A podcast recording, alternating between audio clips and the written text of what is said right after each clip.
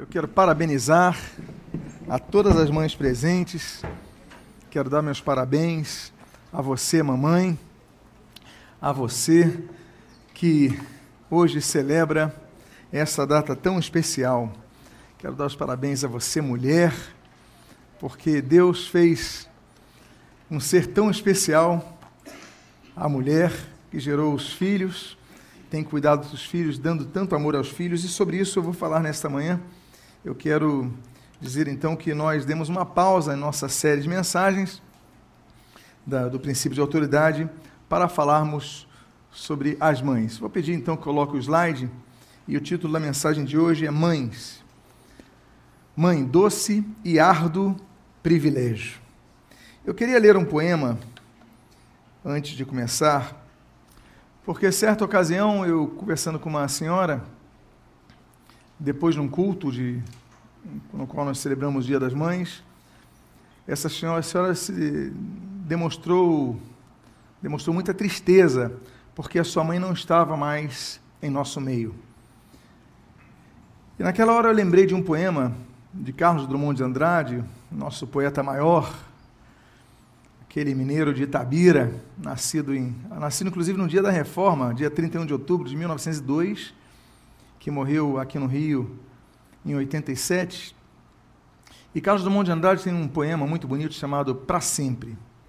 Eu queria abrir essa mensagem lendo o poema desse grande poeta. Para sempre.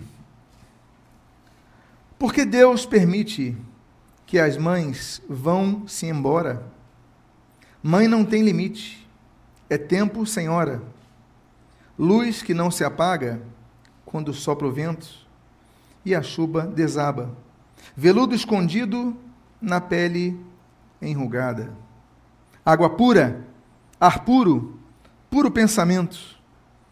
Morrer acontece com o que é breve e passa, sem deixar vestígio.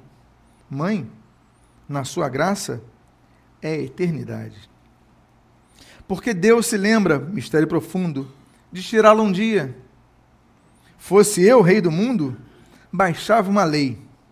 Mãe não morre nunca. Mãe ficará sempre junto de seu filho.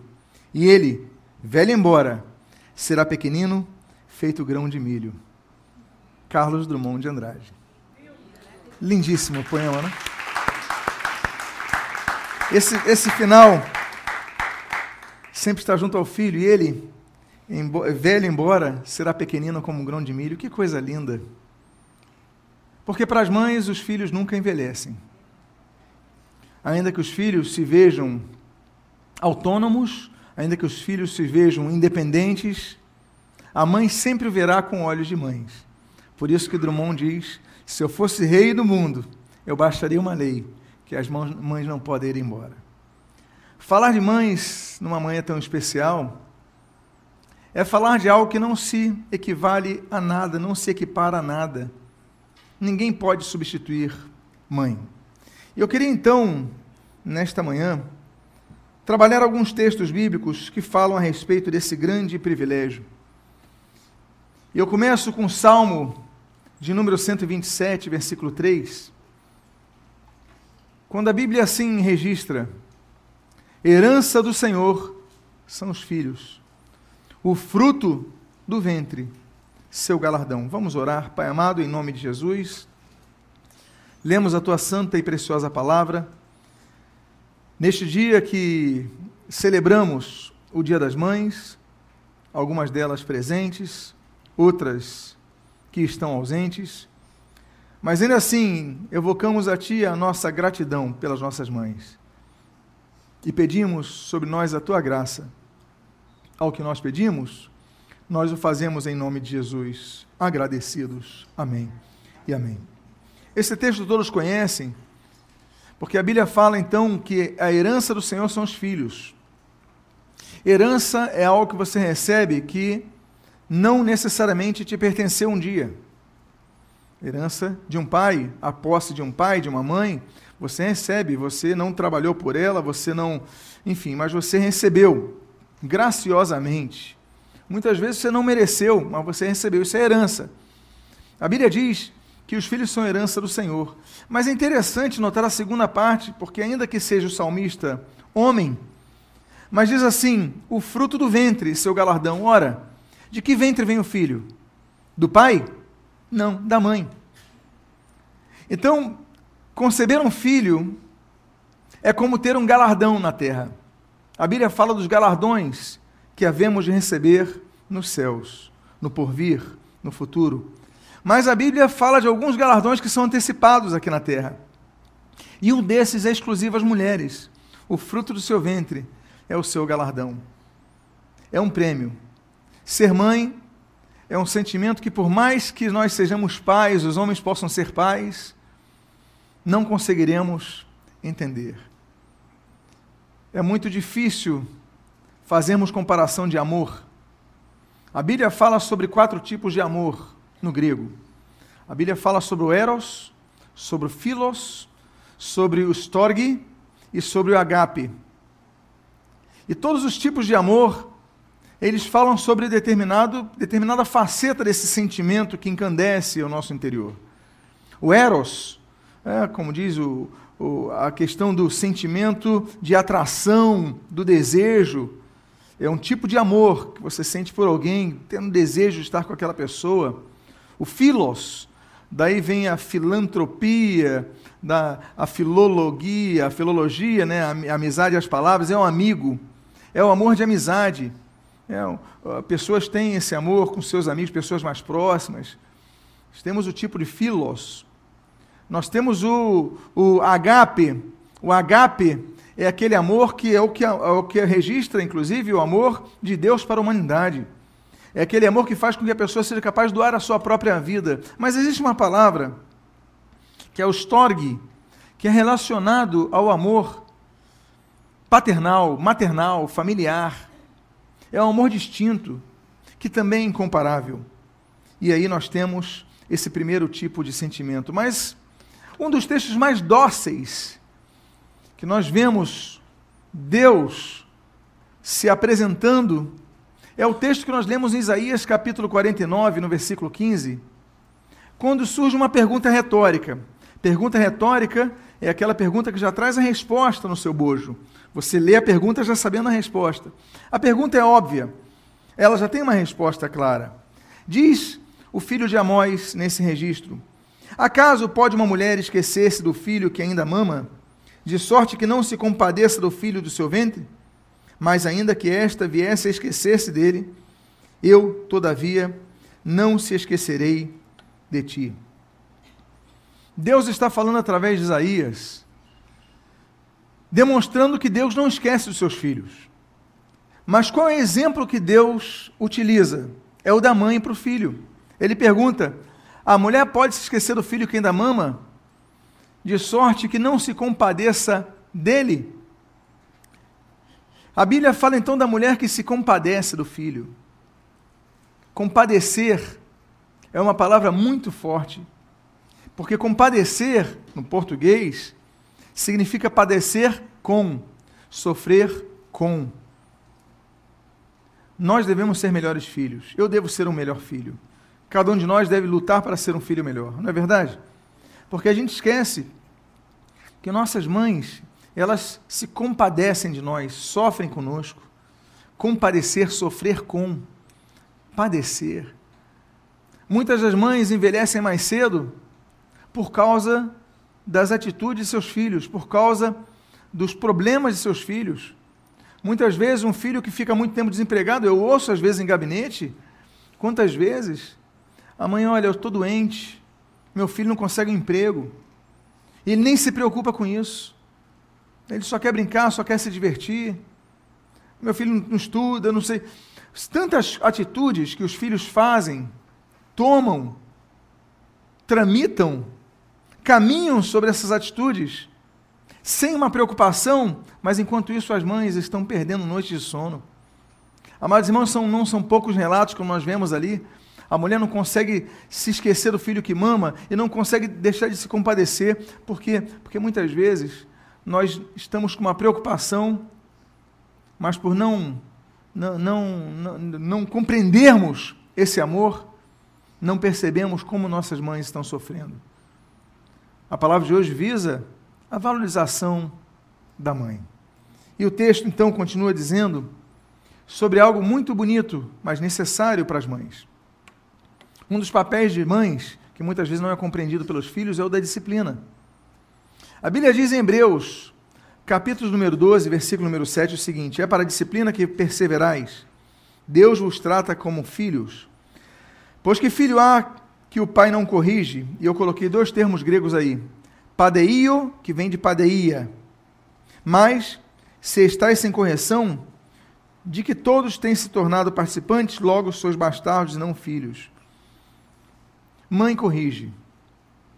Mãe precisa corrigir os filhos. Eu coloquei o termo grego, porque no grego tem uma palavrinha diferente. Você está vendo ali padeio, que vem de padeia, daí vem paidia. Pais, por exemplo, vem dessa palavra. Mas o que é paidia? Paidia significa treinamento.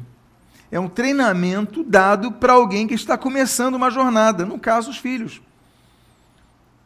Padeia, então a Bíblia, quando fala Deus corrige, nós podemos subentender também do grego que os pais, a gente quando fala correção, a gente já pensa logo na, no puxão de orelha, não é verdade? Mas o texto é mais amplo, porque paideia significa treinamento. Claro que no treinamento, você tem que falar assim, ó, não para agora, não desiste agora, porque nós desistimos com facilidade.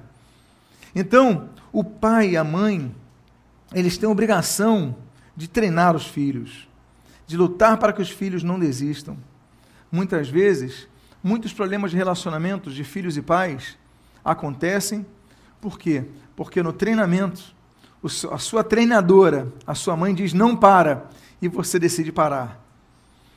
Aí começa ela se comparecendo, você não sentindo aquela dor, mas passa o tempo e você vê que ela tinha razão. Eu sei que nós vamos encerrar esse culto orando pelas nossas mães. Amém, queridos? Vamos fazer isso.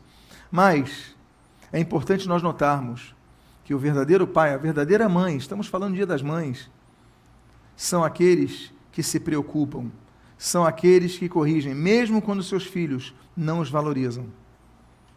Há uma outra palavra que fala a respeito disso e que é importante que os pais entendam.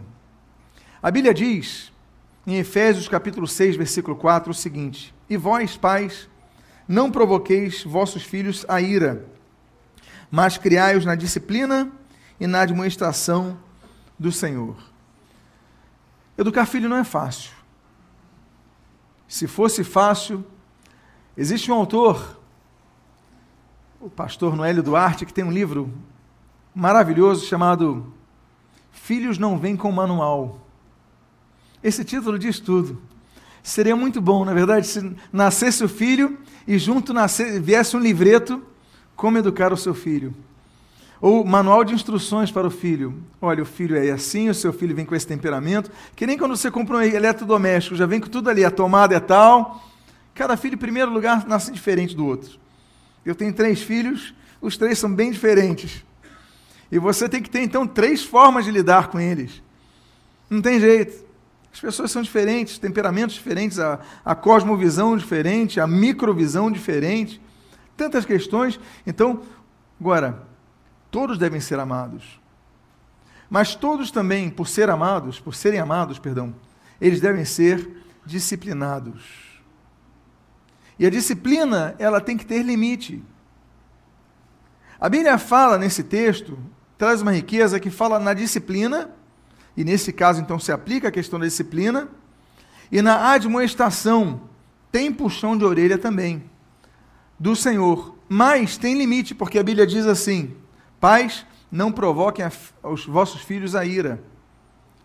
Porque também muitos relacionamentos eles se desgastam porque os pais disciplinam, tem que disciplinar.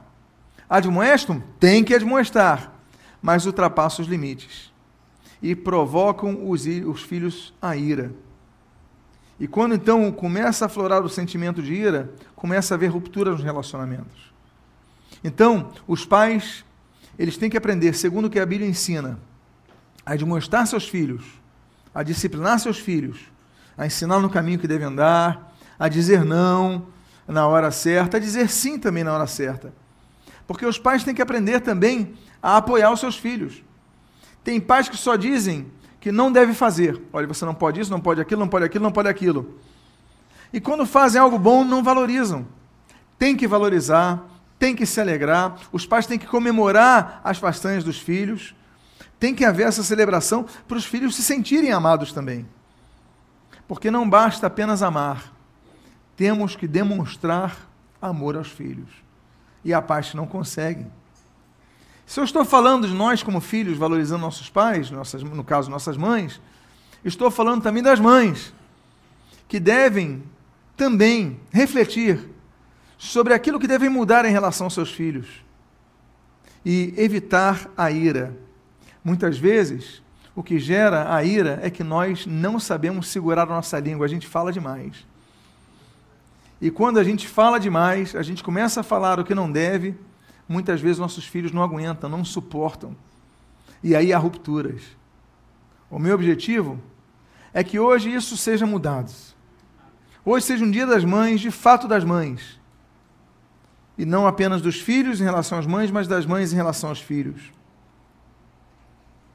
E existe um texto muito bonito que fala da responsabilidade dos pais, e aqui eu quero falar das mães, e usar o modelo de Jó. Nós, quando falamos de Jó, falamos da paciência de Jó, não é verdade? Que paciência teve esse homem? Homem que foi duramente atacado por Deus, por Deus, pelo diabo, mas provado por Deus, melhor dizendo. Foi passou por tragédias na sua vida, mas perseverou. Mas uma coisa que muitos não leem é o que está na introdução da vida de Jó. Jó como pai eu quero usar o modelo de Jó como pai para que você entenda também o papel de uma mãe para com seus filhos. Olha que bonito o exemplo de Jó. Vamos ver um pouquinho sobre Jó. Diz o capítulo 1, versículo 1, versículo 2, versículo 5, o seguinte: Havia um homem na terra de Uz, cujo nome era Jó, homem íntegro e reto, temente a Deus e que se desviava do mal. Nasceram-lhe sete filhos e três filhas. Agora, olha o que diz o texto, versículo 5. Decorrido o turno de dias de seus banquetes, chamava Jó a seus filhos e os santificava. Levantava-se de madrugada e oferecia holocausto segundo o, filho de, o número de todos eles, pois dizia: Talvez tenham pecado os meus filhos e blasfemado contra Deus em seu coração. E assim o fazia Jó continuamente. A gente fala de Jó das provas dele, mas esquece da introdução que fala de Jó como pai. Ele acordava todos os dias de madrugada para orar pelos seus filhos. Pais não desistem de seus filhos. Por mais que às vezes eles sejam tentados a isso. Por mais que às vezes eles sejam provocados a isso. Mas Jó, e eu quero falar para as mães, Jó é um modelo que nós devemos ter como pais de orarmos sempre pelos seus filhos. Olha, Jó se levantava de madrugada, preparava, oferecer o local, os sacrifícios a Deus, e dizia a ele: olha, talvez eles tenham pecado contra o Senhor, blasfemado contra ele. Então, Senhor, perdoa os pecados dele. Claro que perdão do pecado é pessoal, é individual. Teologicamente, isso não cabe, mas vamos ver a intenção dele. É, ele, ele orando pelos seus filhos, ele, Senhor, tem, como se nós falássemos hoje, Senhor, tem misericórdia dos meus filhos. Ele tinha dez filhos. Aqui não diz que os dez tinham, eram todos educados, é, perdão, é, obedientes, eram fiéis a seus pais, eram amigos de seus pais, mas ele orava por todos os seus filhos. Sete filhos, três filhas, ele orava todos os dias de madrugada por eles, porque a preocupação, talvez eles tenham pecado contra o Senhor. Preocupação da vida espiritual dos filhos. Talvez eles tenham pecado, estou falando da vida espiritual. A Bíblia não diz que Jó orava pela vida financeira, apesar que nós devemos orar pela vida financeira dos nossos filhos. Nós devemos orar pela saúde dos nossos filhos. Nós devemos orar pelo relacionamento, os relacionamentos dos nossos filhos. O namoro, o noivado, o casamento deles. Temos que orar pela família dos nossos filhos, sim. Mas aqui Jó está orando pela vida espiritual dos nossos filhos. Senhor, que eles não se desviem jamais da tua palavra, que eles amem ao Senhor, A preocupação de Jó nos emociona, não é verdade, meus amados? Primeiro capítulo, talvez eles tenham pecado contra Deus, eu vou oferecer. Todo dia de madrugada, demonstra o papel que muitas mães têm executado, mesmo sem conhecer a história de Jó. Eu quero dizer a você, mãe, nesta manhã, claro que aos pais também, mas eu estou me referindo ao Dia das Mães e dizer a você, mãe, não deixe de orar pela vida espiritual de seus filhos. Talvez alguns não queiram nada com Deus. Talvez alguns queiram, pensam só na sua, na sua carreira, pensem só nas suas carreiras, nas suas diversões. Sejam eternos adolescentes que estão vivendo aquilo que na psicologia se chama de a síndrome de Peter Pan. Não querem crescer, não querem nada. Mas ore pela vida espiritual dos seus filhos para que tenha um encontro com Deus, para que tenha a oportunidade de buscar ao Senhor. Dê oportunidade a isso, mas não desista. Diga à pessoa que está do seu lado, não desista. Se você naturalmente não é mãe, não tem problema, mas diga assim: não desista de seus filhos. Cabe o exemplo então a todos, não desista de seus filhos, ore por eles todos os dias. Ore por eles. E a você que é novo pai, a você que ainda não é mãe, aliás, você que é nova mãe, a você que ainda não é mãe, a você que tem seus filhos pequenos, lembre-se de uma coisa. Proverbista, no capítulo 22, versículo 6, diz assim: o Salomão, ensina a criança no caminho que deve andar, e ainda quando for velho, não se desviará dele. Eu sei que Deus respeita o livre-arbítrio de cada um. Eu sei que muitos foram criados no caminho do Senhor e depois se desviaram. A salvação individual. Deus não tem netos, Deus tem filhos. A gente sabe muito bem sobre isso. Mas o princípio é que a semente está ali. Então, eduque seu filho na casa do Senhor. Seu filho vai dizer: Eu não quero ir, estou cansado. Não é verdade? Eu falo para vocês, eu lembro até hoje que eu fui educado na casa do Senhor, cresci na casa do Senhor. Eu lembro até hoje que teve uma decisão do Vasco com o Grêmio. Era seis da tarde, eu, e era no Olímpico o jogo, era difícil. Eu falei, pai, deixa eu ficar hoje. Não, se arruma que nós vamos para o culto. Aí, poxa, mas logo a decisão do Vasco. Eu, não, vamos para o culto. Eu só lembro de uma coisa. Eu demorei demais a me arrumar. Porque o jogo começou, estava lá vendo, estava lá vendo, estava lá vendo. Tá bom, daqui a pouco meu pai entra no quarto. Lutero, todo arrumado para ir para o culto. Você ainda está vendo o jogo? Eu tô. Eu acho que não vou não. Eu, ah é? Então tá bom. Me pegou pela orelhinha, me levou até o armário. Eu sei que em 15 minutos eu já estava no carro, chorando, com raiva. E eu dou graças a Deus por causa disso. Porque ele não deixou se levar pela minha posição de uma criança mimada. Pais têm que educar. Depois, eles vão chegar, vão ter uma idade que vão seguir o caminho deles, vão tomar suas decisões. Mas eu devia ter nove anos de idade. Eu devia ter oito, nove anos de idade. Eu sei que essa orelhinha daqui ficou vermelhinha, mas eu estava no culto lá. Fui com raiva para o culto. Olha só, fui com raiva para o culto. Mas dou graças a Deus por isso. Eu sei que quando o Vasco é para decisão no domingo, eu ia perder de qualquer maneira. Eu ia perder a decisão, não o jogo. Tá, gente? Por favor, vocês que estão aí na, torcendo contra, entendam direito o que eu falei. Mas eu sei que eu, eu não ia ganhar do meu pai mesmo, então eu já me arrumava, já ia para a igreja. Nós devemos educar nossos filhos no caminho que devem andar. Porque todo adolescente, hoje em dia, ele tem tantas distrações, na é verdade. Na minha época tinha menos. Hoje em dia, com internet, nossos filhos ficam o tempo todo na tela, ligados em tecnologia, mas tem uma hora que a gente fala: vamos à casa do Senhor. E pronto. E não tem discussão, não tem negociação. Nem se o Vasco for para a decisão. Tá bom? E nada de risinho de canto, viu?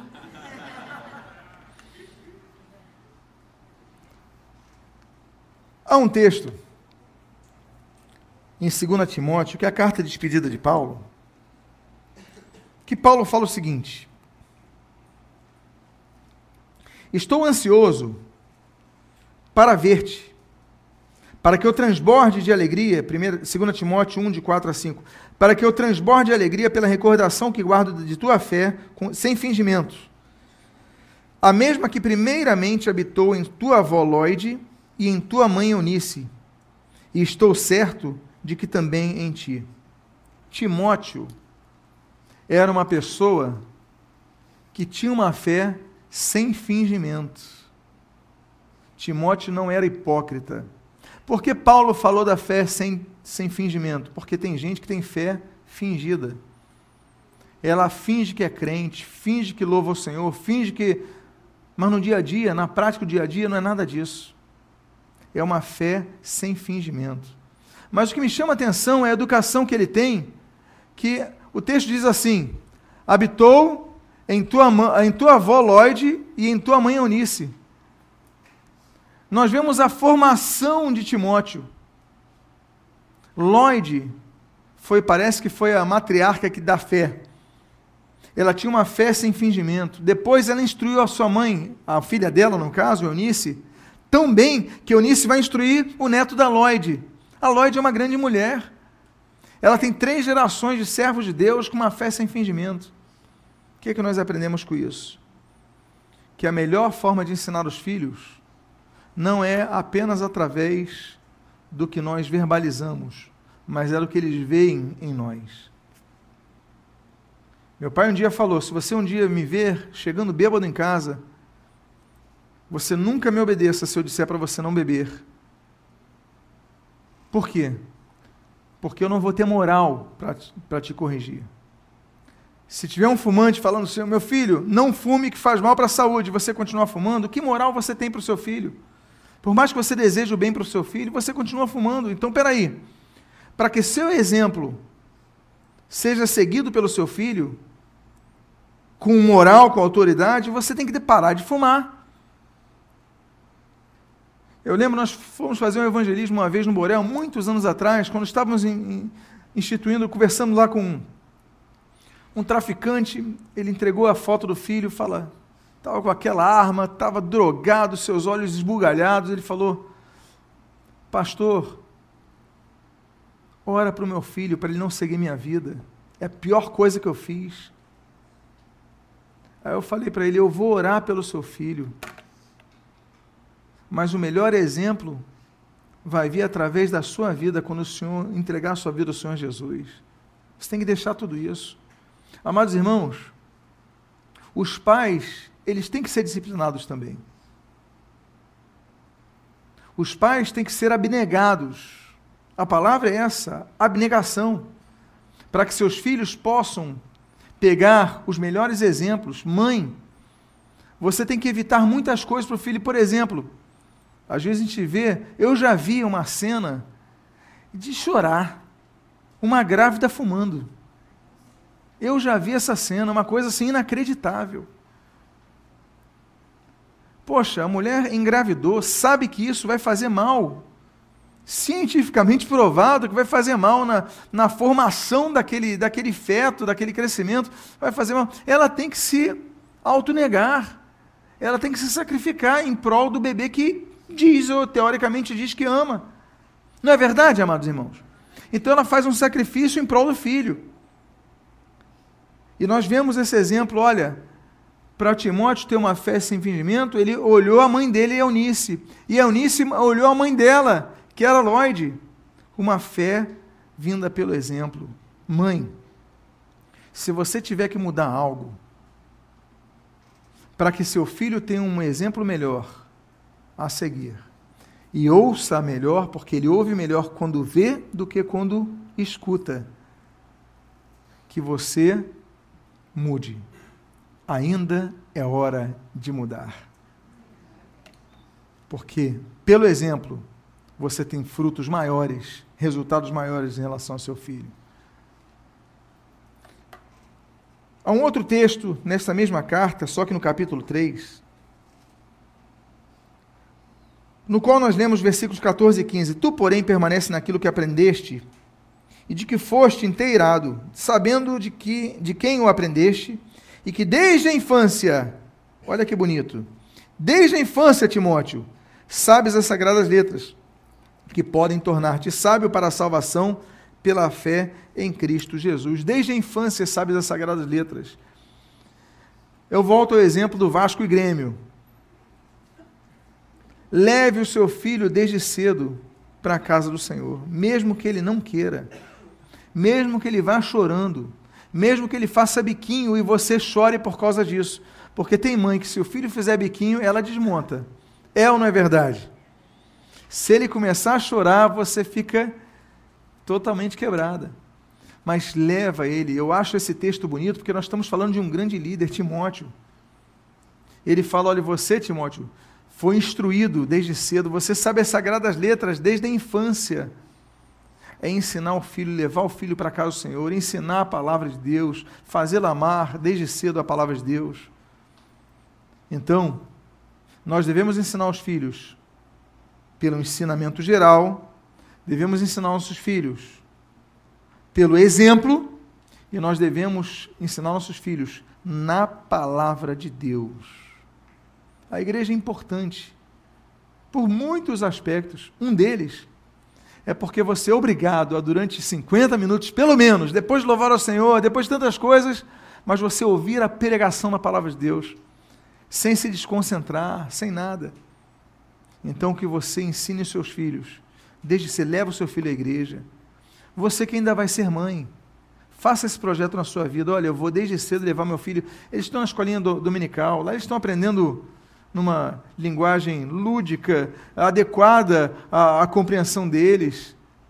Depois vão crescendo, vão vindo para aqui, vão, vão ampliando o seu conhecimento, vão amando a casa do Senhor. Eu dou graças a Deus pelos meus pais, porque me criaram na casa do Senhor. Eu não sei o que é ficar fora da casa do Senhor, eu não sei.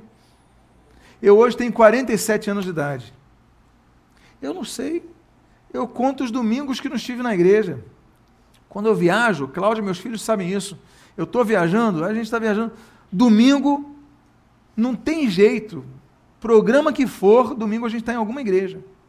Eu me encaixo em alguma igreja. Meu pai tem casa em Saquarema, lá em Bacaxá. Não sei se você conhece aquela região, mas enfim.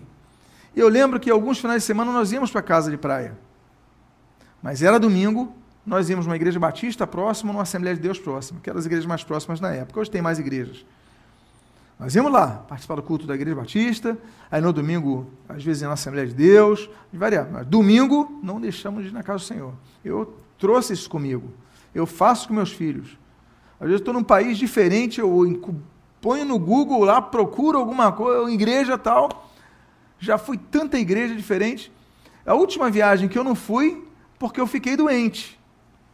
Que foi agora, quando nós fizemos, levamos um grupo a Israel, Aí no domingo, claro, o grupo de Israel não dá porque era caravana com grupo, mas voltando na Inglaterra, o pessoal estava febril, não pude ir.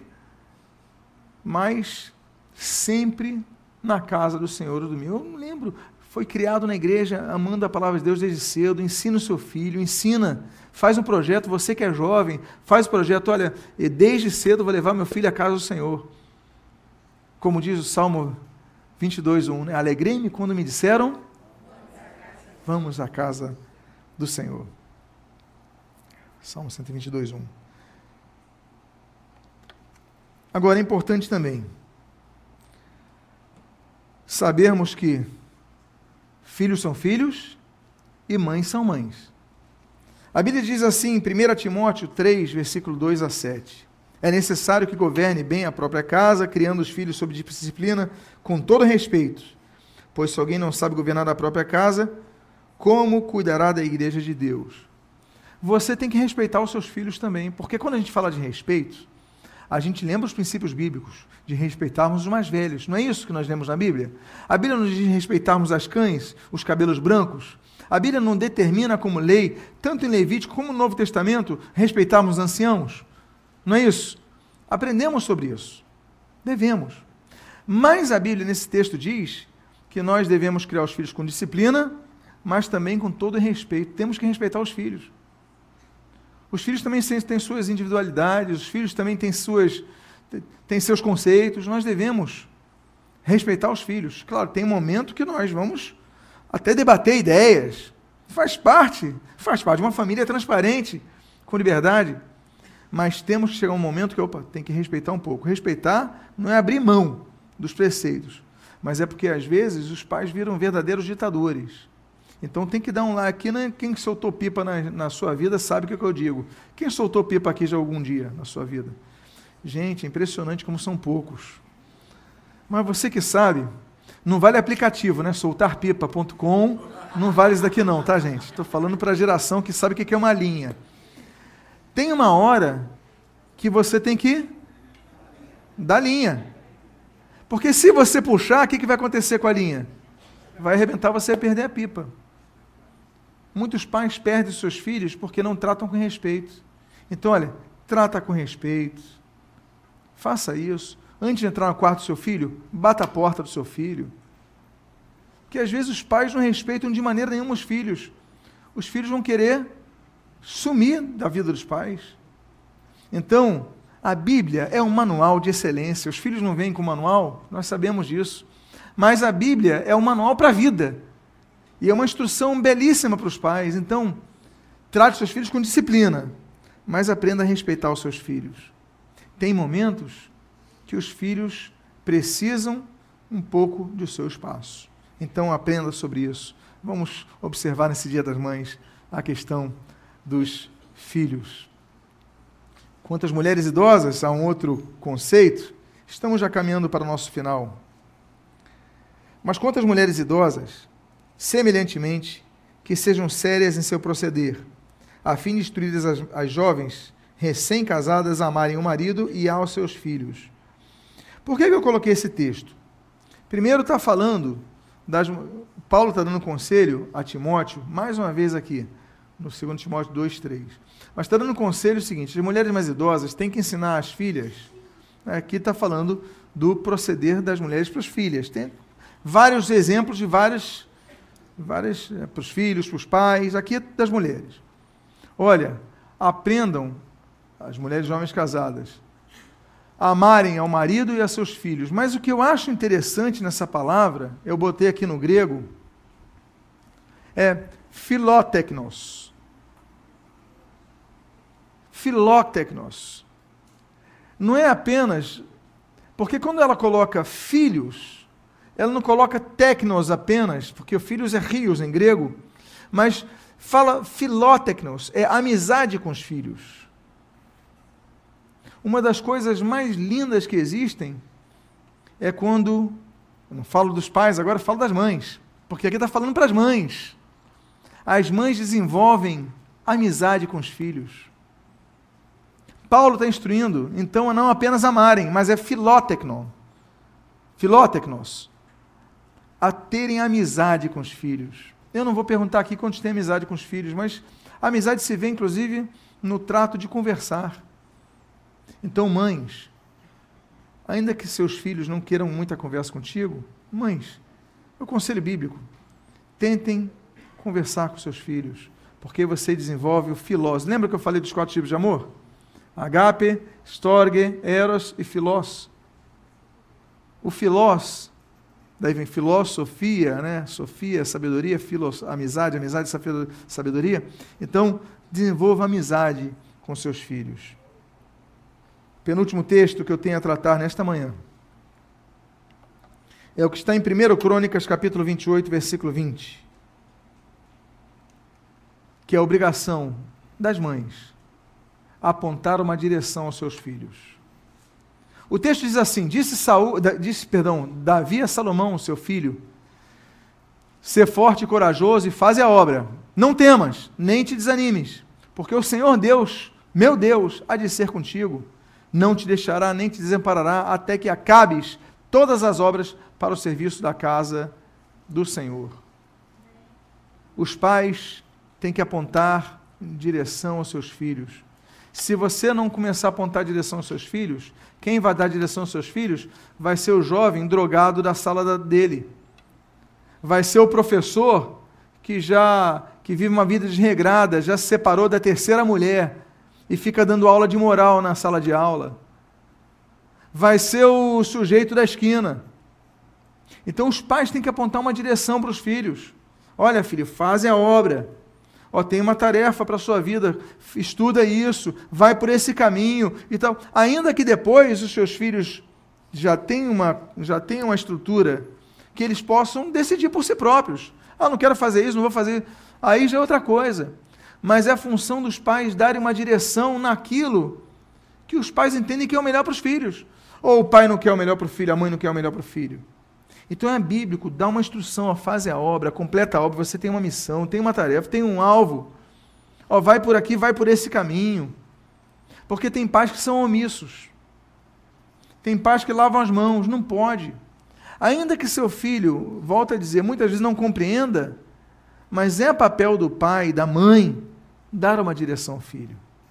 E por fim, o último texto que eu gostaria de compartilhar nesta manhã. Eu encerro com esse texto, que é um texto muito citado pelos judeus, muito comum nas paraxás judaicas mencionarem esse texto em relação à educação dos filhos. A Bíblia diz em Deuteronômio capítulo 6, versículo 6 e versículo 7.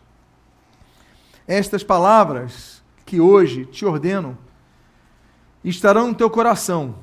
Tu as inculcarás a teus filhos e delas falarás assentado em tua casa e andando pelo caminho, e ao deitar-te e ao levantar-te. Nós temos aí uma coisa muito importante a mãe em relação aos seus filhos: a disponibilidade. Estar disponível aos seus filhos de manhã, estar aos seus filhos enquanto caminha, à tarde, estar disponível aos seus filhos à noite, estar disponível aos seus filhos de madrugada.